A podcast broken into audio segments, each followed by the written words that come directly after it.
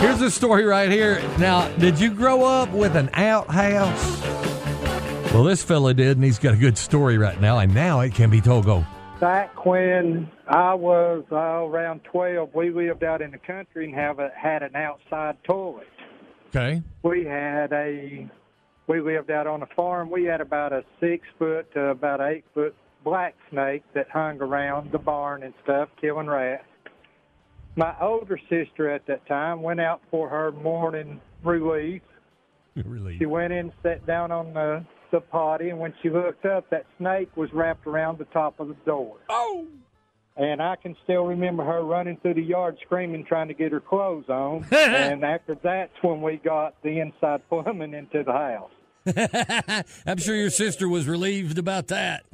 yeah, she, I think she was relieved all the way from the toilet to the house, but uh, yeah.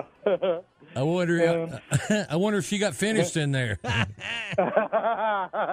don't know, um, but I can remember Mama telling Daddy, "We're getting plumbing. We're putting plumbing in the house," and we did. It took my bedroom, but we did get indoor plumbing after that. Well, that's a good deal, and now it can be told. Yes, sir. It sure can. Hammering home more classic rock and oh quitting time. Billy Kidd on 1035 WIMC.